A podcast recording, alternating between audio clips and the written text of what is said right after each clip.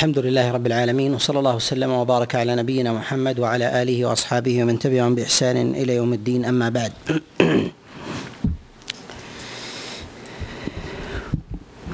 يقول الرازيان والناس مؤمنون في أحكامهم ومواريثهم ولا يدرى ما هم عند الله. في هذا أراد الرازيان أن يبين الحكم المتعلق بالبواطن وأن البواطن مآلها ومردها إلى الله وقد تقدم الإشارة إلى شيء من ذلك على سبيل الإجمال. وذلك في قول الرازيين ونكل سرائرهم إلى الله. يعني الناس وأن الحكم إنما يكون على البواطن. وفي هذا تسليم لعلم الله عز وجل بالسرائر وأن الله سبحانه وتعالى قد خص السرائر بحساب. كما خص العلانية بحساب فإن حساب العلانية يكون في الدنيا وحساب السرائر يكون في الآخرة. ولهذا سمى الله عز وجل اليوم الآخرة بيوم بيوم تبلى السرائر. وأما بالنسبة لما يتعلق بأمر الدنيا فإن الحساب يكون على على الظواهر كما قال النبي عليه الصلاة والسلام كما جاء في الصحيح من حديث أبي هريرة. إن الله لا ينظر إلى صوركم ولا إلى أجسامكم ولكن ينظر إلى إلى قلوبكم وأشار إلى صدره عليه الصلاة والسلام. فبين أن الحكم بالظواهر في الدنيا إلى الله وأن الأجسام والأعمال إنما هي إلى الناس فهم يحكمون عليها في ظواهر أمرهم. اذا الله سبحانه وتعالى يؤاخذ العبد يوم القيامة بسرائره بسره وعلانيته. وأما بالنسبة للناس فإنهم يحاكمون الناس في الدنيا على علانيتهم ولا شأن لهم بسرهم ولا شأن لهم لهم بسرهم. وهذا هو هدي النبي صلى الله عليه وسلم. وهذا هو هادي النبي صلى الله عليه وسلم. ولهذا يحكم على الناس على على ما ظهر على ما ظهر منهم. فإن أظهروا الإيمان فيحكم بإيمانهم ولو كان في باطنهم كفر. وإذا أظهروا الكفر فيحكم على ظاهرهم بالكفر ولو كان في باطنهم إيمان. وربما يدفع بعض الناس الشك والريب والتوقع والخرص أن الباطن يخالف الظاهر. فنقول إن البواطن إلى الله. فلو حكم الإنسان على الظاهر واجتمعت أركان الحكم وانتفت موانعه فإنه يعذر حينئذ. ولو خالف الانسان في باطنه ولهذا حكم النبي صلى الله عليه وسلم على إيمان أقوام بظواهرهم مع أن سرائرهم على خلاف ذلك والنبي يعلم بذاته. والنبي عليه الصلاة والسلام يعلم بذاته قد أخبره الله عز وجل بالوحي. وقد جاءت أدلة كثيرة على أن النبي صلى الله عليه وسلم يعلم نفاق أقوام ويعاملهم بظواهرهم على خلاف ذلك على خلاف ذلك. ويدل على هذا في حديث حذيفة بن اليمان عليه رضوان الله كما جاء في صحيح الإمام مسلم أن النبي صلى الله عليه وسلم قال في اصحابه اثنا عشر منافقا ثمانية منهم لا يدخلون الجنة حتى يلج الجمل في سم الخياط. هذا فيه إشارة إلى أن النبي عليه الصلاة والسلام لم يعرف أعيانهم فقط بل عرف الأعيان ومقدار النفاق وأنه عرف النفاق الأكبر في بعضهم والنفاق الأصغر في البعض الآخر. وبه نعلم أن النبي عليه الصلاة والسلام عرف ذلك ومع ذلك أجرى النبي صلى الله عليه وسلم على ظواهرهم أحكام الإيمان أحكام الإيمان وذلك من وذلك من إمضاء أنكحتهم وعقودهم وكذلك أيضا بالصلاة عليهم وتوريث وتوريث مورثيهم بعدهم. فاجرى النبي صلى الله عليه وسلم أمرهم على ذلك كذلك أيضا في تغسيلهم وتكفينهم والصلاة عليهم ودفنهم في مقابر المسلمين. اذا يأخذون يأخذون الأحكام وهذا هو المراد في كلام الرازيين في قولهما والناس مؤمنون في أحكامهم. مؤمنون في في أحكامهم يعني على ما ظهر على ما ظهر منهم على ما ظهر منهم. ولا يريد بذلك آه، مطلق الناس. بحيث أن الإنسان يأتي للكفار فيحكم عليهم بالإيمان. لا المراد بذلك هم هم أهل الإيمان في بلدان المسلمين فيحكم عليهم بالإيمان يحكم عليهم بالإيمان. قال في أحكامهم ومواريثهم ولا يدرى ما هم عند الله. ولهذا نقول إن الإنسان إذا أراد أن يحكم على أحد فيحكم عليه فيحكم على عليه ظاهرا لا باطنا. فيحكم عليه ظاهرا ولا باطنا. ولو استحسن من عمله الباطن شيئا واستعظمه فإن فإن الإنسان قد يكون منافقا. الإنسان قد يكون منافق ويبالغ في عمله الظاهر يبالغ في عمله آه، الظاهر. ونقول ما ظهر من الإنسان من الإيمان يحكم عليه به ما لم يظهر نقيض ذلك. ما لم يظهر آه، نقيض ذلك. وإذا جاء منه من القرائن والتلميح ما يناقض الصريح أخذ بالصريح وترك وترك التلميح لأن النبي صلى الله عليه وسلم قد بين من صفات المنافقين ومن شعبهم آه، الشيء الكثير الذي ظهر في بعض الناس في زمانه ظهر في بعض الناس في زمانه ولهذا لا تقدم لا تقدم القرائن على الدلائل ولا التصريح ولا التلميحات على التصريحات فالعبرة بما يصرح به الإنسان بما يصرح به الإنسان. وهنا أيضا إذا وقف الإنسان على شيء باطن يخالف الظاهر مما يستره الإنسان مما يستره الإنسان ولا يحب أن يطلع عليه أحد. فاطلع على جريرة سواء كانت مفسقة أو أو تحكم على الإنسان بنفاق أو بردة أو بردة والإنسان لا يظهرها. نقول لا يجوز له أن يظهرها لا يجوز له أن أن يظهرها. وهذا هو السنة. وهذا هو سنة النبي صلى الله عليه وسلم. هو عدم إفشاء وفضح ما يسره المنافقون من الكفر بأعيانهم. ونفرق بين بين فضح الأفعال وبين فضح وبين فضح الأعيان. فالنبي صلى الله عليه وسلم وظواهر القرآن فضحت الأفعال والعقائد وما فضحت الأعيان وما فضحت الأعيان مع أن النبي عليه الصلاة والسلام يعلم ولكنه كتم ذلك كتما شديدا وما أسر به إلا إلا للخلص كحذيفة بن اليمان. كحذيفة بن اليمان عليه رضوان الله تعالى. ولهذا نقول إن الإنسان إذا ظهر على شيء من أمارات النفاق وشعبه الكبيرة أو ظهر على شيء آه، من نواقض الإيمان الكفرية التي يسترها الإنسان ولا يظهرها ولا ولا يظهرها فقدر أن وقف عليها نقول لا يشرع له إظهارها. لا يشرع له إظهارها لأن هذا يخالف مقتضى أحكام النفاق. وأن اطلاعه على ذلك ليس بأعظم من اطلاع النبي على حال المنافقين فبينة الوحي أعظم من من من سائر البينات فهو أعلى مراتب اليقين. ومع ذلك علم النبي عليه الصلاة والسلام من المنافقين وأجراهم على ظاهرهم. فهل له أن يجري أولئك على ظواهر الإيمان؟ نقول نعم يجريهم على ظواهر الإيمان. ولو علم بذاته ولو علم بذاته خلاف ذلك. وذلك إذا كان حاكما أمضى عقودهم وإذا كان عاقدا للأنكحة يمضي عقودهم وإذا كان قاضيا في المواريث يمضي يمضي مواريثهم ولو علم بعينه في سرهم واطلع على شيء مما يخالف ذلك. كما أمضى النبي صلى الله عليه وسلم أمور أمور المنافقين. ولهذا نقول إن إن السنة في ذلك هي عدم الإفشاء. وأما الأفعال فهدي القرآن وهدي رسول الله صلى الله عليه وسلم هو فضح الأفعال. فضح الأفعال. وإنما كان فضح الأفعال لا فضح الأشخاص والأعيان آه، هو السنة. ذلك لأمور. الأمر الأول أن هذا هو هدي رسول الله صلى الله عليه وسلم. والله عز وجل أمرنا بالاقتداء بهديه. الأمر الثاني أن في ذلك من دفع الشر.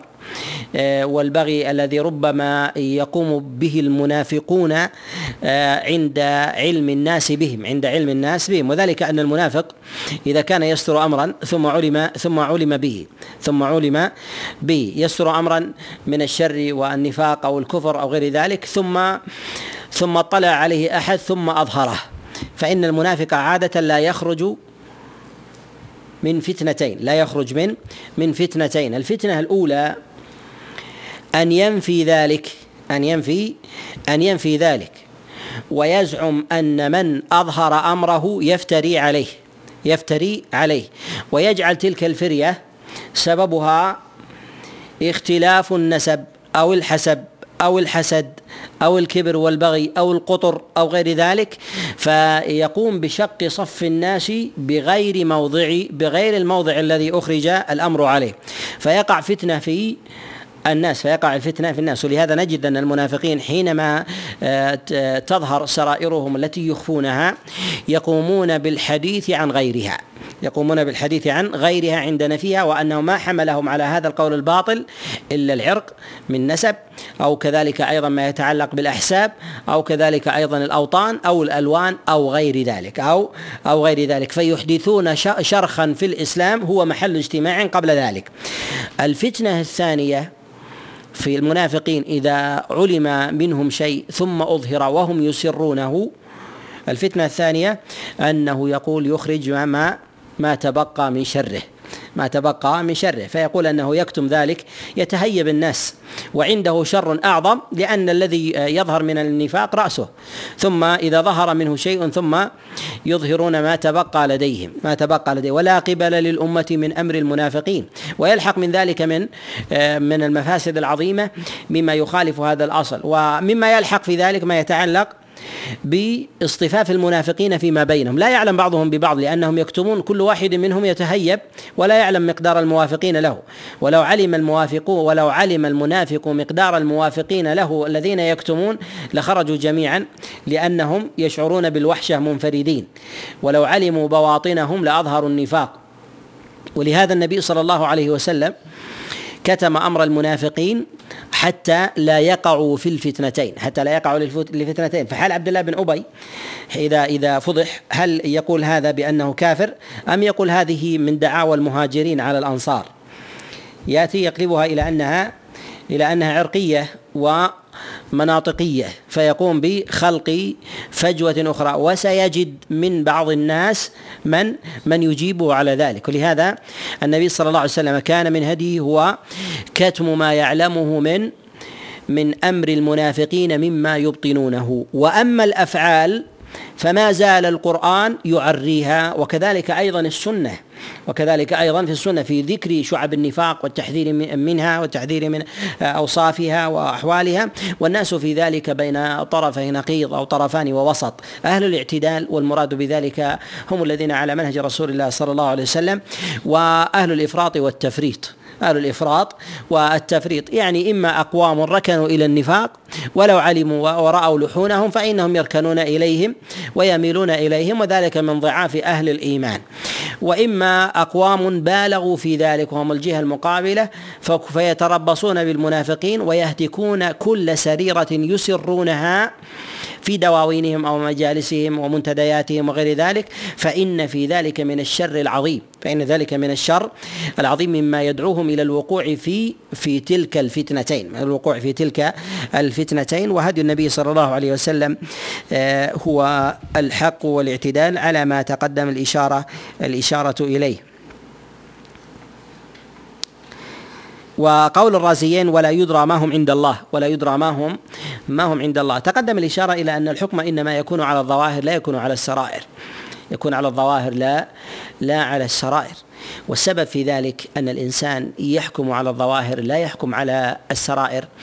ولو علم الإنسان ولو علم الإنسان من نفسه أو من غيره شيئا مما يبطنه مما يبطنه الإنسان. فإن الإنسان ربما يدرك ما في قلبه من من آه، من آه، الإيمان أو آه، اليقين لكنه لا يعرف لا يعرف الحقيقة التي التي يعلمها الله سبحانه وتعالى. فإن إدراك الإنسان يختلف عن علم الله سبحانه وتعالى فالإنسان في إدراكه هو قريب من قريب من غلبة الظن. قريب من غلبة غلبة الظن. لا يعرف مقدار مقدار إيمانه. والسبب في ذلك أنه يقع منه سيئات وينساها وتقع منه طاعات وينساها الله عز وجل يحصي السابق ويعلم ما يكون منك من اللاحق ويعلم ميزان الإيمان عندك. وأنت تحكم ربما على حالك فربما أقبلت على الله في يوم من الأيام وجدت من قلبك إيمان فحكمت على ساعتك تلك. والله يعلم منك جريرة ماضية تحتاج إلى أعوام حتى تكفر ولم تتب منها. ولهذا تبقى ضعيف الإيمان ولو وجدت منك إقبالا في يوم من الأيام. كذلك أيضا فيما يقابلها الإنسان ربما يكون من أهل الإقبال على الله لأعوام ولديه من الطاعات العظيمة ثم يلحقه شيء من التقصير في يوم أو أسبوع أو نحو ذلك ثم يجد من آه، يجد من الفتور أو الضعف فيلحق في نفسه من جهة الإيمان. ربما ألحقها بالنفاق أو ربما أيضا بالضلال أو ربما أيضا آه، الكفر. والله عز وجل يعلم من سابق إيمانه وصلاحه وما مضى منه ما يكون عظيم المنزلة عند الله سبحانه وتعالى. ولهذا الأعمال الصالحة الماضية الأعمال الصالحة الماضية قد يكفر الله عز وجل بها السيئات اللاحقة. كما قال النبي صلى الله عليه وسلم لعثمان ما ضر عثمان ما فعل بعد اليوم. يعني ما مضى من عمله يكفر ما ما يأتي. وهذا به نعلم أن الأصل في ذلك أن الله عز وجل يقول إن الحسن وأقم الصلاة طرفي النهار وزلفا من الليل إن الحسنات يذهبن السيئات وكذلك أيضا في الحديث وأتبع السيئات الحسنه تمحوها. أن السيئة لاحقة تكفر السيئة الماضية. هذا هو الأصل. ولكن من السيئات الماضية ما يكفر الحسنات الماضية ما يكفر السيئات اللاحقة اللاحقة. ولهذا كما أن الإنسان يستقبل من العمل الصالح كذلك أيضا عليه أن يبيت من العمل من العمل الصالح ما يستقبل ربما معه ضعف إيمان أو ربما فتن تقبل وتشغل الإنسان ونحو ذلك. فيقدم من الأعمال من الأعمال الصالحة التي يمحو الله عز وجل بها عن عبده شيئا من التقصير الذي يلحقه يلحقه بعد ذلك. وإنما غلب استعمال النص في كلام الله وكلام رسول الله صلى الله عليه وسلم أن السيئة اللاحقة تمحو الحسنة اللاحقة تمحو السيئة الماضية السبب في ذلك حتى لا يتعلق الناس بما مضى من أعمالهم بما مضى من أعمالهم ف يقعون في الاستدراج والامن من مكر الله والامن من مكر من مكر الله فعلق الامر باصلاح ما ياتي وان ما مضى من عمل صالح إن كان سيئة فإن فإن الإنسان يتوب منه وإن كان من أمور الخير لا يعلق الإنسان به نفسه لا يعلق الإنسان به به نفسه حتى لا يأمن من مكر الله فيقع في المعاصي والسيئات ويستكثر منها ثم يتفاجأ بكثرتها عند الله سبحانه وتعالى مما لم يكن على على حسبان على حسبان منه. ولهذا نقول إن آه، حكم الإنسان على الظواهر ولو آه، بان له شيء من السرائر آه، هو الواجب وأن النهي عن الحكم عن البواطن والسرائر لأسباب ثلاثة لأسباب لأسباب ثلاثة. السبب الأول أن السرائر إلى الله وليس للإنسان أن يحكم عليها ولو عرف الإنسان منها شيئا فإنه يجهل أشياء. فإنه يجهل أشياء. إما بجهل الحقيقة بذاتها من جهة الأصل وإما بعلمها ونسيانها وإما بعلمها ونسيانها إما منه وإما وإما من غيره. وقد تقدم الإشارة إلى الكلام على السرائر فيما تقدم في قول الرازيين ونكل سرائرهم إلى الله. الثاني هو جهل الإنسان هو جهل الإنسان ب بالماضي جهل الإنسان بالماضي وربما عرف الحال ولهذا ينهى عن الحكم على الإنسان فيما تراه. فيما تراه فربما كان له سيئة ماضية هي أعظم من حسنته الحالية. فأخذه الله بما مضى ولم تعلمه أنت. ولهذا ربما تعرف الإنسان لسنة وسنتين فلا تحكم عليه بالإيمان. فربما كان له جريرة قبلها بأعوام يحتاج إلى أن يعمل سنين حتى يمحوها وقد نسيها من أن يتوب منها. والتوبة مفتوحة ولكنه ما تاب منها. وقد جاء في الصحيح من حديث عبد الله بن عمر آه، عليه رضوان الله تعالى أنه قال كان رجل من أصحاب رسول الله صلى الله عليه وسلم كان رجل من أصحاب رسول الله صلى الله عليه وسلم يقال له كركرة. وقال ويقال له يقال له كركرة. فقيل إنه من أهل قيل إنه من أهل من أهل الجنة. فقال رسول الله صلى الله عليه وسلم إنه من أهل النار. فنظر فيه فإذا فوجد أنه قد غل. فوجد أنه قد غل يعني أمرا قديما. فحكم عليه بالنار فالناس يستحسنون منه ما ظهر أو ما لحق ونسوا ما ونسوا ما مضى. والثالث هو جهل الإنسان بما يلحق. جهله بالماضي أنت تحكم عليه الآن. ولا تقول أنه من الجنة. لا تدري ماذا يختم عليه. وقد جاء في حديث سالم بن سعد وفي الصحيحين أنه قال غزونا مع رسول الله صلى الله عليه وسلم وكان آه، فينا رجل لا يدع شاذة ولا فاذة من المشركين إلا كر إليها. آه، فقالوا ما وجدنا آه، مثل فلان في عمله بالمشركين. فقال النبي صلى الله عليه وسلم أما وإنه من أهل النار. أما وإن من أهل النار. فقال أحدهم أنا صاحبه. قال فلزمته حتى جرح جرحا شديدا فوضع سيفه على على صدره فتحامل عليه حتى قتل نفسه. فقال النبي صلى الله عليه وسلم عجل بها إلى النار. ولهذا نقول إن الإنسان يحكم على ظاهر حكم الله سبحانه وتعالى يحكم على الجميع على الظاهر والباطن ويحكم على السابق واللاحق. ولهذا نهي عن الإنسان نهي الإنسان أن يحكم على أحد أن يحكم على أحد إلا بظاهره إلا بظاهره ولا يحكم على على باطنه على ما تقدم الإشارة الإشارة إليه وذلك لهذه الأسباب لهذه الأسباب الثلاثة. ثم قال الرازيان فمن قال إنه مؤمن حقا فهو مبتدع. والمراد بذلك في قول الرازيين فمن قال إنه مؤمن مؤمن حقا فهو فهو مبتدع. وذلك أنه تقدم معنا في أوائل هذا هذه الرسالة الكلام على الإيمان وزيادته ونقصانه وزيادته ونقصانه. وتحقيق الإيمان وكماله هو علمه على وجه التحقيق إلى الله. علمه على وجه التحقيق آه، إلى الله سبحانه وتعالى لأن الإيمان باطن وظاهر. الإيمان باطن وظاهر. تقدم معنا القول أن الإيمان قول اعتقاد وقول وعمل. وأن الإنسان ربما يحكم على شيء من العمل الظاهري ولو بالغ فرأى الإنسان صواما قواما مكافأ عن المحرمات فهو يحكم على شيء من الإيمان لا يحكم على غيره. لا يحكم على على غيره. كذلك أيضا في منع الإنسان عن نفسه قد يقول قائل إن الإنسان يعبر عن نفسه ولا أعلم من الإنسان بنفسه. فهل له أن يقول إني مؤمن حقا؟ نقول لا يقول كذلك. لا يقول كذلك. وهذا بإجماع السلف وهذا بإجماع السلف من الصحابة والتابعين أن الإنسان لا يقول عن نفسي أنا مؤمن أنا مؤمن حقا وهو وذلك لأن لأن هذا فيه مخالفة من وجهين. الوجه الأول الوجه الأول أن فيه تزكية للنفس أن فيه تزكية للنفس وخداع لها فربما حمل وربما حمل الإنسان على على ذلك القول استدراجا له حتى يأمن من مكر الله حتى يأمن من مكر الله فيقع في الحرام وقد كان سالما منه. قد كان سالما منه. وقد نهى الله عز وجل عن تزكية الإنسان نفسه وأن يكل أمرها أن يكل أمرها إلى الله سبحانه وتعالى. الثاني أن فيه موافقة لقول المرجئة الذين يقولون إن الإيمان واحد. كذلك أيضا فيه مفارقة لقول الخوارج والمعتزلة.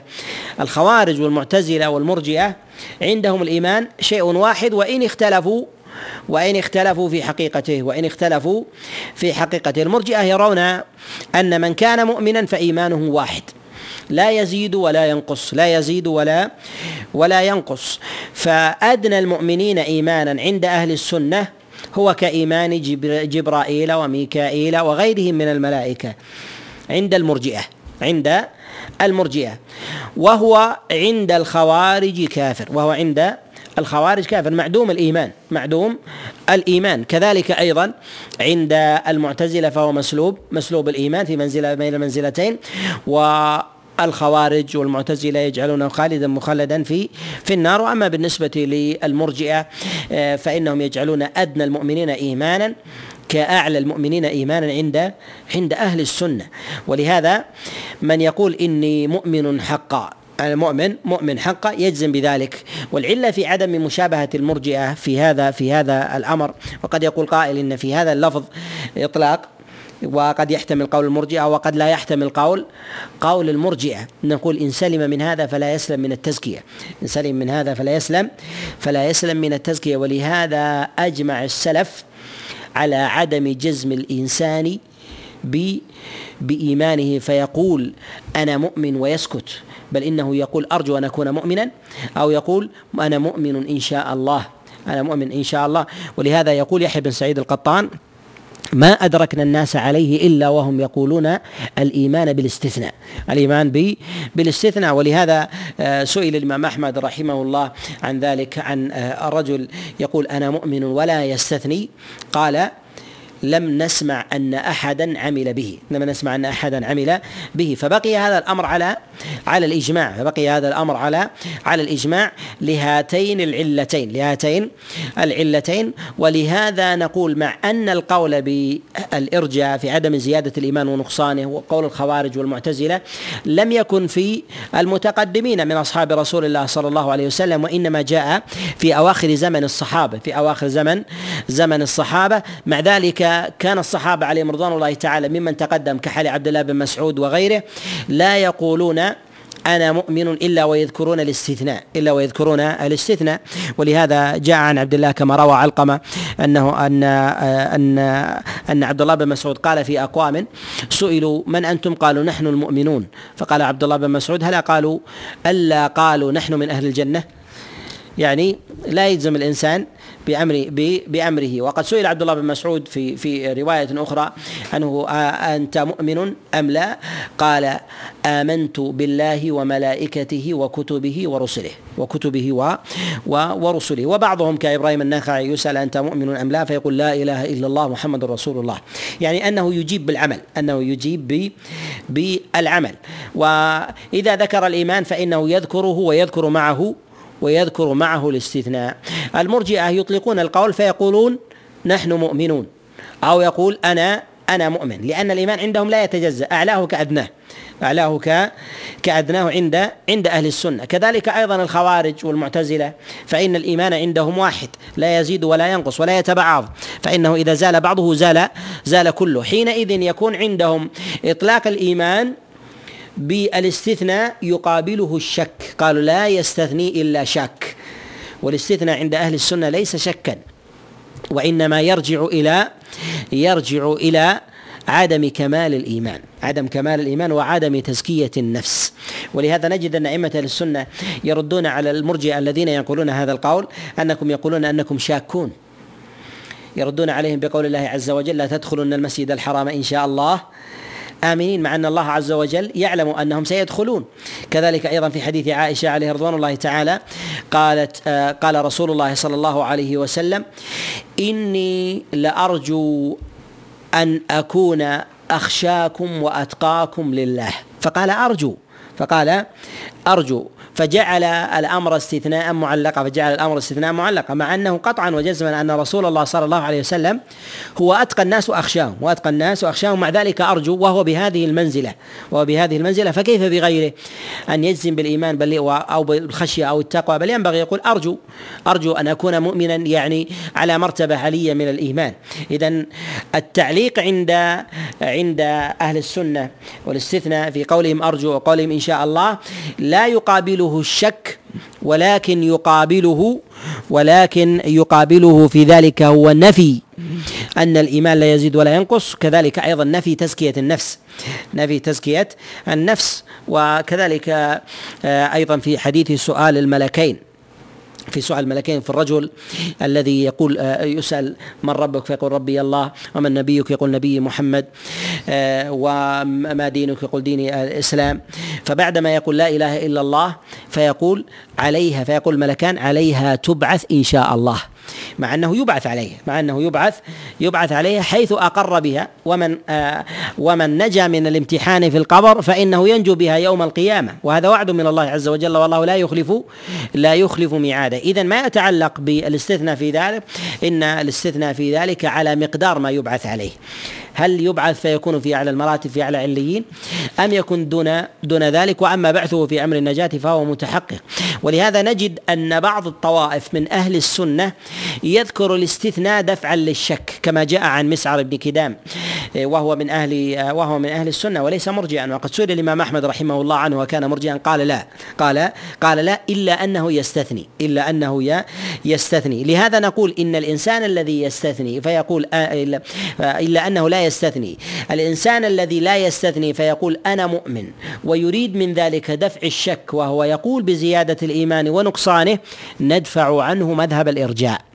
ولهذا سئل الإمام أحمد رحمه الله كما جاء في مسائل ابن عبد الله عن الرجل يقول الإيمان قول وعمل ويزيد وينقص ويقول أنا مؤمن ولا يستثني أيكون مرجئا؟ قال أرجو ألا يكون مرجئا. لماذا؟ لأنه بين وفصل. إذا هو بين مراده بذلك بين مراده بذلك ولهذا بعض أهل السنة يحملون ما جاء عن مسعر بن كدام وهو من أجلة السلف على أنه أراد على أنه أراد بجذب جزمه بالإيمان نفي الشك. ولهذا آه، قال الله قال إبراهيم آه، قال الله عز وجل لإبراهيم ولم تؤمن؟ قال قال بلى. ولكن ليطمئن قلبي إذا أراد الإنسان أن يثبت الإيمان لنفسه من غير استثناء وأراد بذلك دفع الشك وفهم من السياق وأمن أن يحمل أن يحمل قوله على قول المرجئة جاز له أن أن يقول ذلك أن يقول ذلك ولكن بحسب السياق. أما أصل الإطلاق فإنه فإنه لم يكن على منهج السلف لم يكن على منهج السلف بل ينبغي إذا أراد أن يصف نفسه بالإيمان أو أن يصف غيره فيقول هو مؤمن إن شاء الله. أو أنا مؤمن إن شاء الله فهي محمولة على فهي محمولة على ما تقدم الكلام عليه. ولهذا في قول الرازيين فمن قال إنه مؤمن حقا فهو مبتدع. فهو فهو مبتدع وهو على ما تقدم أن هذا لازم آه، بعض الأقوال وذلك في آه، في بعض الأقوال وذلك كعدم زيادة الإيمان زيادة الإيمان ونقصانه.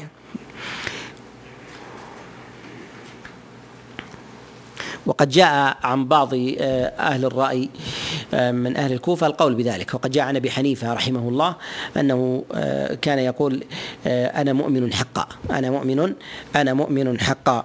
وفي سياق كلام أبي حنيفة رحمه الله يقول أنا مؤمن حقا لا أشك. أنا مؤمن حقا لا أشك. وأراد بذلك هو أصل الإيمان هو أصل أصل الإيمان.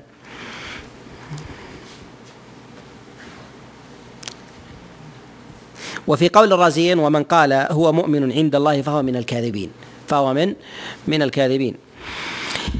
وقد تقدم معنا الإشارة أن الإنسان يحكم على الظاهر لا يحكم على الباطن وأن الإنسان إذا أراد أن يحكم على نفسه فإنه يعلق الأمر بالله عز وجل إما بقوله أرجو وإما بالمشيئة فيقول إن شاء الله.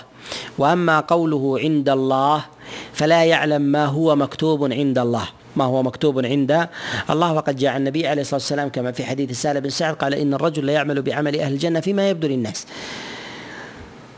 حتى ما يكون بينه وبينها إلا ذراع فيسبق عليه الكتاب فيعمل بعمل أهل النار فيدخلها. وإن الرجل لا يعمل بعمل أهل النار حتى ما يكون بينه وبينها إلا ذراع فيسبق عليه الكتاب فيعمل بعمل أهل الجنة فيدخلها. لهذا الإنسان إذا حكم على نفسه عند الله فالحكم عند الله هو ادعاء علم الغيب. هو ادعاء علم علم الغيب. وإنما سمي كاذبا. ولو وافق الحق لأن الإنسان ربما يتكلم بالخرص ويوافق الحق. لأن الكاذب عند العرب الذي يتكلم ولم يكن لديه علم ولو وافق الحق.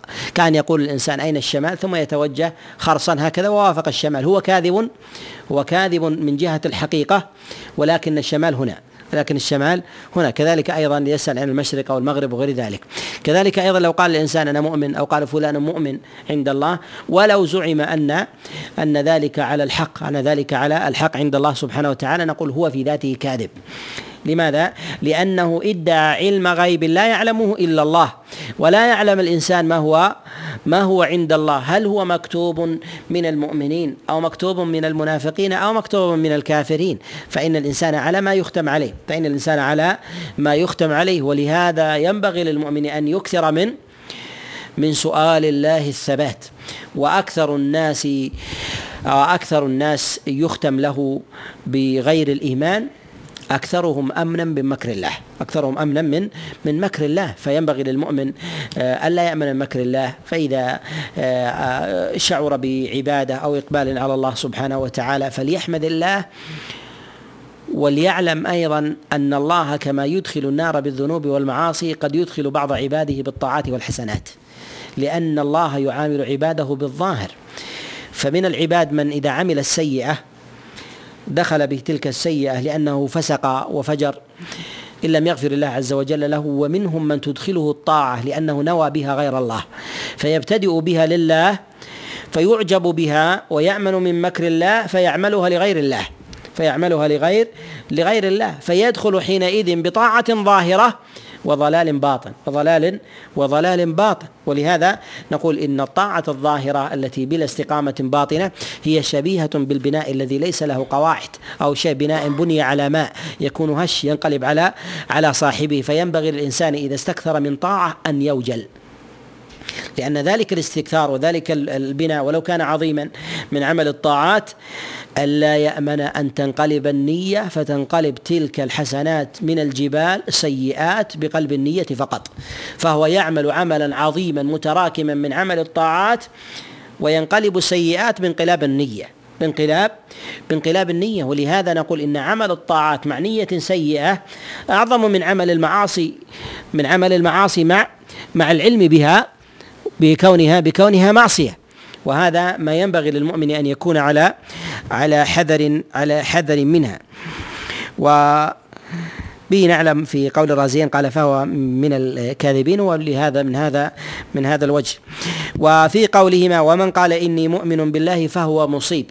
من قال إني مؤمن بالله فهو فهو مصيب تقدم الكلام في آه، في أول كلامهما في قول إنه مؤمن حقا التفريق بين حقا وقول إني آه، إني مؤمن. وهذا الكلام من الرازيين في آه، قولهما إني مؤمن بالله فهو فهو مصيب. لماذا ذكر الرازيان مؤمن بالله؟ وفي الأولى قال إني مؤمن حقا إني مؤمن مؤمن حقا. قول الرازيين هو شبيه ما جاء عن عبد الله بن مسعود لما سئل أنت مؤمن؟ قال آمنت بالله وملائكته وكتبه ورسله. وهنا في قوله إني مؤمن بالله.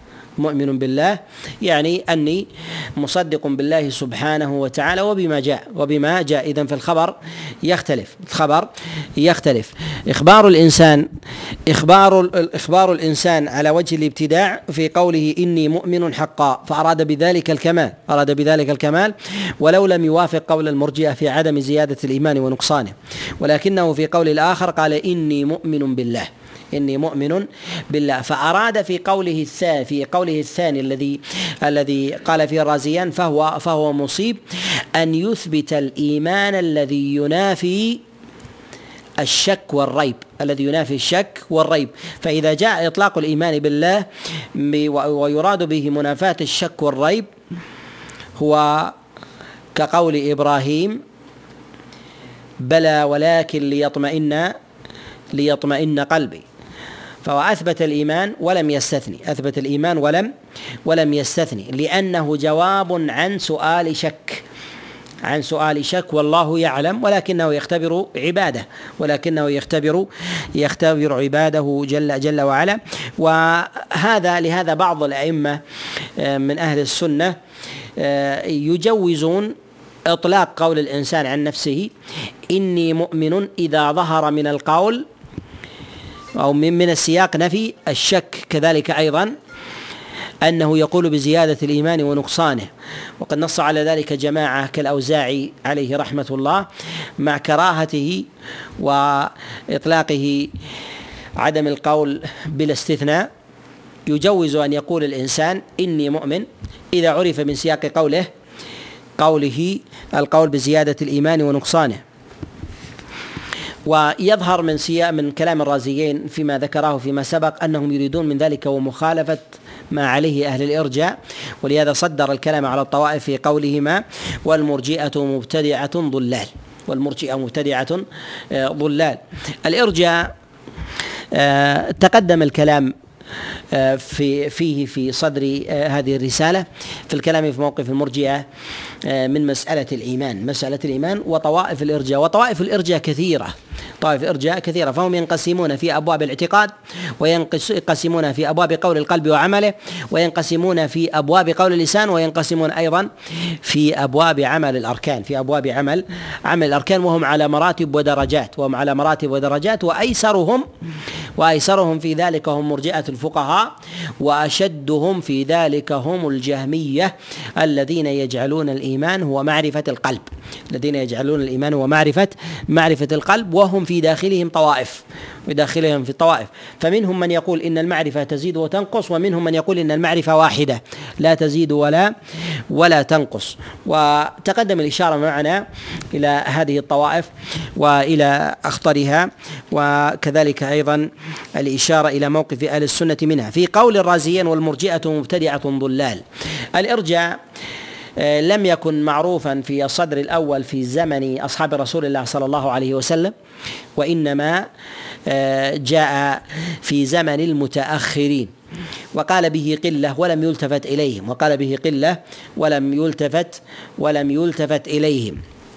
إذا ما كان في زمن كبار الصحابة وإنما كان في زمن صغارهم. والإرجاء يطلق عند السلف ويراد به معنيان ويطلق عند المتأخرين ويراد به معنى واحد. أما عند السلف فيراد به فيراد به معنيين. المعنى الأول هو إرجاء أمر عثمان وعلي إلى الله وعدم الفصل بينهما وعدم الفصل في أمرهما وعدم الفصل في في أمرهما. وذلك أن الصحابة عليهم رضوان الله يترضون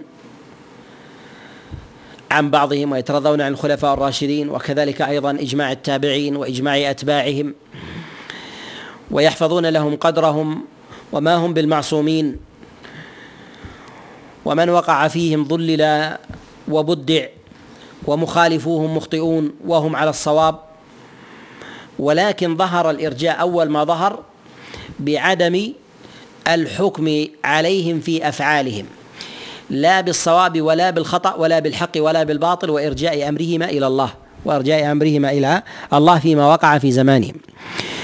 وهذا وهذه الطائفة أطلق عليها السلف أطلق عليها السلف المرجئة. وأول من قال بذلك هو الحسن ابن محمد ابن الحنفية هو ابن ابن علي بن أبي طالب. الحسن بن محمد ابن الحنفية فقال بهذا النوع من الإرجاء وهو أول من قال به وهو من أهل المدينة. يقول أيوب بن أبي تيمية السختياني كما روى ابن عساكر في تاريخ دمشق قال أول من قال بالإرجاء رجل من أهل المدينة من بني هاشم الحسن بن محمد ابن الحنفية. ابن الحنفية ويريد هذا النوع وقد كتب كتابا في ذلك وندم على كتابه. وندم على كتابه ذلك. وها كتابه قد أخرجه بإسناد ابن أبي عمر العدني مسندا. وذكر فيه عدم الفصل في أمر آه، عثمان وعلي. مع أن علي بن أبي طالب علي بن أبي طالب جده. مع أن علي بن أبي طالب جده وندم على ذلك ندما ندما شديدا. وسبب حمله على هذا القول بالإرجاء أن الناس قد تنازعوا في ذلك الزمان تنازعا شديدا. فكانوا على طوائف. فكانوا على على طوائف. الخوارج حفظوا حق أبي بكر وعمر ولم يحفظوا حق عثمان وعلي.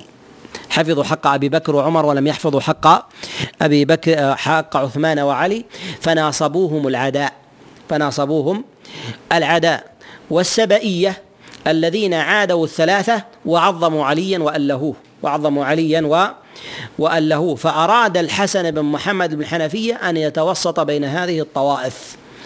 وكثيرا من الناس يحاول أن يتوسط عند سطوة الأقوال فيقع في الضلال فيقع في في الضلال فقد يكون للأقوال الباطلة صولة وقوة وجولة ويزعم الإنسان أنه يتوسط منها حتى يسلم من من كلام الطوائف في بعضهم حتى يسلم من كلام الطوائف في بعضهم. وهذا من جنس ما وقع فيه الحسن بن محمد ابن الحنفية وقد ندم عليه بعد ذلك وقد ندم على قوله بعد بعد ذلك. ينسب للحسن بن محمد بن الحنفية القول بالإرجاء في الإيمان القول بالإرجاء بالإيمان لكني لا أجده منصوصا منصوصا عنه لا أجده منصوصا عنه. وأما ما جاء عن أيوب بن أبي تميم السختياني فالمراد بذلك في قوله أن أول من قال بالإرجاء المراد بذلك هو المراد بذلك هو هذا النوع.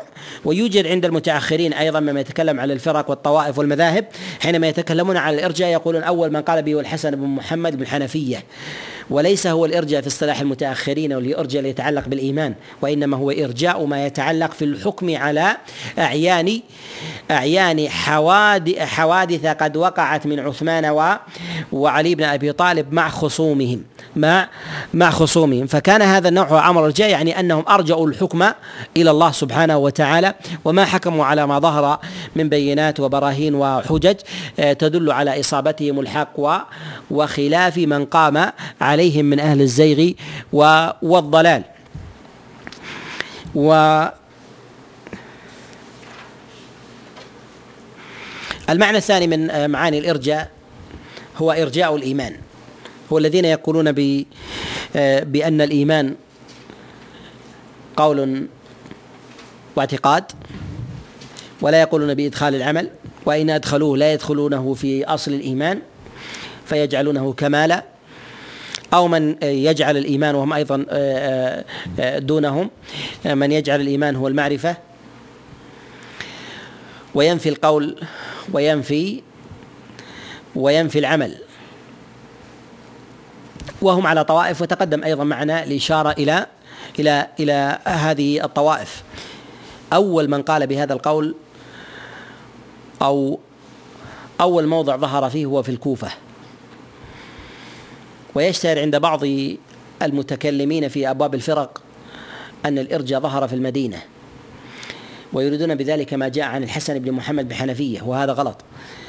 فإن القول بالإرجاء هو النوع الأول للإرجاء الثاني. والإرجاء الأول قد اندثر الإرجاء الأول قد اندثر وقد جاء عن سفيان بن عيينة وهو متقدم قد سئل عن المرجئة قال هم على وجهين. الأولى وقد مضت وقضت. والثانية وهي في الإيمان وهي طائفتنا هذه وهي طائفتنا وهي طائفتنا هذه. والمرجئة أول ما ظهرت ظهرت في الكوفة وأول من قال بالإيمان وتكلم به وأخرج العمل منه وقال ب آه، آه، بقول المرجئة هو ذر ابن عبد الله المرهبي الهمداني الكوفي. ومعه قيس الماصر الكوفي. وكلهم قالوا بهذا بهذا القول في أواخر المئة في أواخر المئة الأولى. قالوا بهذا القول واشتهر هذا القول عنهم وكان أول ما قال بهذا القول آه، هو ذر ابن عبد الله. وكان في ابتداء أمره حينما قال ذلك قال هو رأي رأيته أنظر فيه. فلما جاءته الكتابة من البلدان أنك قد أصبت الحق فقال هذا هذا أمر الله في كتابه وفي رسوله فقطع بذلك لما أيده الناس. ولهذا ربما يغتر الإنسان ببعض القول الذي يقوله خرصا أو يقوله بالهوى ثم يظن ان موافقة الناس له وتعطيه في ذلك يقينا. فعليه أن يحذر من بناء بدعة أو قول شاذ لتأييد بعض الجهال له. بعض الجهال الجهال له. فإن بدعة الإرجاء ما ما ما أظهرها ذر بن عبد الله إلا لتأييد الناس له وكان على شك وريب. وكان على شك وريب ولم يسبق إلى هذا القول. يقول الإمام أحمد رحمه الله أول من قال بالإرجاء هو ذر بن عبد الله بالكوفة. ذر بن عبد الله بالكوفة. ويظهر آه، أن قيس الماصر أنه معه أنه معه. وسبب ظهور الإرجاء فيما يظهر لي والله أعلم أنه في مقابل الخوارج. فإن ذر بن عبد الله الهمداني وقيس الماصر قد شاركا في فتنة ابن الأشعث. فإن بعض أهل الضلال يقعون في يفرون من ضلالة إلى ضلالة. يفرون من ضلالة إلى إلى ضلالة. فلما انقضت فتنة ابن الأشعث قالوا بقول الإرجاء. قالوا بقول الإرجاء ولهذا يقول قتادة ما ظهر الإرجاء إلا بعد فتنة ابن الأشعث. ومن نعلم أن ذر بن عبد الله وقيس الماصر جميعهما قد شارك في فتنة ابن الأشعث. وقال بالقول بعد بعد ذلك. وجاء بعدهم من قال بقولهم من الكوفة وبدأ ينتشر من الكوفة القول بالإرجاء. وجاء عن حماد بن أبي سليمان. وجاء عن حماد بن أبي سليمان وشيخ أبي حنيفة القول بذلك. القول القول بهذا. ابن تيمية رحمه الله يقول أول من قال بالإرجاء هو حماد بن أبي سليمان بالكوفة وفي هذا الإطلاق نظر. فإن قبله ذر بن عبد الله كما جزم بذلك الإمام أحمد رحمه الله. ولعله أخذ ذلك في قول في قول أبي إسحاق السبيعي فإنه قال أول من قال بالإرجاء ذر ابن عبد الله وحماد بن أبي سليمان فقرنهما جميعا. فقرنهما جميعا. وجزم أحمد بأن من قال ذر وذر متقدم من جهة العمر على حماد بن أبي سليمان. على حماد بن أبي أبي سليمان. فإن ذر توفي قبل المئة وحماد بن أبي سليمان قد توفي بعد المئة بأكثر من عشرين عاما. أكثر من عشرين من عشرين عاما. ونعلم أن ذر إنما هو متقدم. كذلك أيضا قيس الماصر. وقد تبع ذر بن عبد الله وقيس الماصر من ذريته من حمل, من حمل الإرجاء. وكل واحد من ذريته اسمه عمر. فتبعه عمر بن ذر بن عبد الله المرهبي الهمداني الكوفي. وكذلك عمر بن قيس الماصر الكوفي. فكل واحد منهم أنجب ولدا اسم اسمه عمر. وقال بقول بقول الإرجاء وقال بقول بقول الإرجاء. ولهذا يقول ابن أبي ليلى ينشد في شعره كما ذكر آه، ابن عساكر في دم في تاريخ دمشق يقول إني شنيت المرجئين. عمر بن ذر وابن قيس الماصري وابن قيس الماصري. يعني شنيته من جهة العداوة والبغضاء والمفارقة. إني شنيت المر... إني شنيت المرجئين عمر بن ذر وابن قيس الماصري. والمراد بذلك هم العمران عمر بن ذر وعمر بن قيس الماصر فكانوا في الطبقة بعد ذلك. ثم بدأ بدأت عقيدة الأرجاء تنتشر من الكوفة تنتشر من الكوفة. وقد جاء أن من بدأ بنشرها هو سالم بن عجلان الأفطس بدأ بأخذ هذا القول ثم توسع الأخذ في ذلك. وكان في ابتداء الأمر الأئمة ينكرون على من قال بهذا القول ولم يعلم أنه يبلغ مبلغه ذلك. ولهذا كان إبراهيم النخعي يشد على ذر بن عبد الله فيقول ما لك تقول بقول أنت أكبر منه؟ يعني أنه ما جاء إلا بعدك. فبدعة الإرجاء إنما جاءت متأخرة. بخلاف البدع بقية البدع مثل بدعة القدر فإنها متقدمة. كذلك أيضا في بدعة الخروج متقدمة فكذلك أيضا بعض البدع بدعة الاعتزال آه، متقدمة. أما بدعة الإرجاء فإنها جاءت متأخرة ولهذا كان يسأل أيوب بن أبي تميم السختياني وميمون بن مهران عن بدعة الإرجاء يقول أنا أكبر منها. يعني جاءت يعني جاءت جاءت بعدي. وكذلك أيضا سئل سفيان الثوري عنها قال ما أدركنا الناس على هذا هذا القول؟ يعني أنها من الأقوال الحادثة أنها من الأقوال الحادثة. فظهر هذا القول لجملة من من الأسباب. لجملة من الأسباب منها الحمية في مقابل في مقابل قول الخوارج. والبدع الفرار منها يوقع يوقع في بدعة مقابلة لها إذا لم يكن الإنسان على بينة وبرهان. كما أن الإنسان ربما يفر من بدعة الإرجاء إلى بدعة الخروج والإنسان يأخذ في ذلك ما جاء عن رسول الله صلى الله عليه وسلم وما كان عليه السلف وما كان عليه السلف الصالح. ثم أخذت هذه البدعة وبدعة الإرجاء آه، تنتشر ونشرها آه، حماد بن أبي سليمان. وقد يقال أن حماد بن أبي سليمان هو الذي أذاع هذا الأمر. أما البداية فالبداية ليست منه وإنما ذر بن عبد الله وقيس الماصر آه، وهما كوفيان. قد ابتدأ بهذا القول قد ابتدأ بهذا بهذا القول.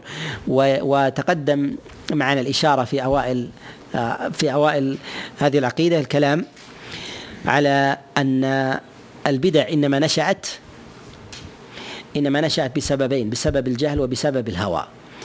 وأن الذين يقومون بذلك العجم بحسن قصد أو بغيره. وإن كان حسن القصد له له في ذلك في ذلك نصيب. ولهذا نجد أن ذر بن عبد الله أصله أعجمي وكذلك قيس الماصر أصله أصله أعجمي أصله أعجمي. وهذا بهذا نتتبع أن ما جاء من بدع وتقدم الإشارة إلى معنا إليها أنه إلى الآن كل ما مر معنا من بدع أن أصلها أن أصلها في العجم ثم انتشرت بعد ذلك في العرب ثم انتشرت بعد ذلك في في العرب. وما من بدعة نبتت إلا إلا وأصلها العجم. ومرادنا في ذلك ليس التفريق بين عجمي وعربي وإنما أن العلم باللسان يحمي الإنسان يحمي الإنسان في عقيدة وفهم القرآن خاصة في الصدر الأول. الصدر الأول الناس قريبون من من وضع القرآن والمصطلحات وفهم السنة. فالعجمة ففي دخول العجمة وتبني القرآن أن القول في ذلك ينبذ العربي لا يستطيع أن يقول أقوال باطلة لأن من حوله يفهم هذا السياق على خلاف على خلاف فهمه. أما الأعجمي فيحمل ما ظهر له من معاني القرآن على معنى يخالف من حوله ولا يجد من يستنكره في في ذلك. فتبدا الناشئة في ذلك وثباته على قوله الباطل أشد من ثبات غيره. وربما لا يكون الإيمان في هذا من جهة آه، من جهة أصله أنه هو الذي يدفع جميع العرب على عدم ارتكاب البدعة لا. وإنما وازع الطبع ووازع الناس. لسان العرب إذا كان الإنسان يتمنى أن يقول بقول باطل لكن لسانه لا يسعفه على أن يبتدع بشيء بدعة. لأن من حوله من العرب ينفي عنه بخلاف الأعجمي.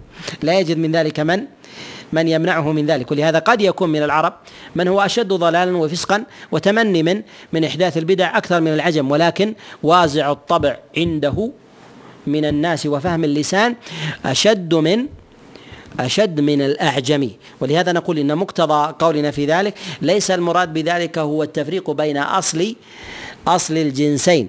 فإن فإن تقدم معنا فيما يتعلق في في آه، اصل آه، اصل نشر السنة وحفظها عند أئمة العجم كالبخاري ومسلم وأبي داود والترمذي والنسائي وابن ماجه والدارمي والحاكم والبيهقي وإسحاق بن راهوية وعبد الله بن المبارك وأئمة من أئمة السنة من أئمة السنة وأصولهم من من العجم وأصولهم من العجم ولكن الوازع الطبعي من جهة اللسان أشد وأقوى من منه عند عند الأعجم. ولهذا تضعف جسارة العربي في الإحداث والابتداع وتقوى جسارة الأعجم في الإحداث والابتداع.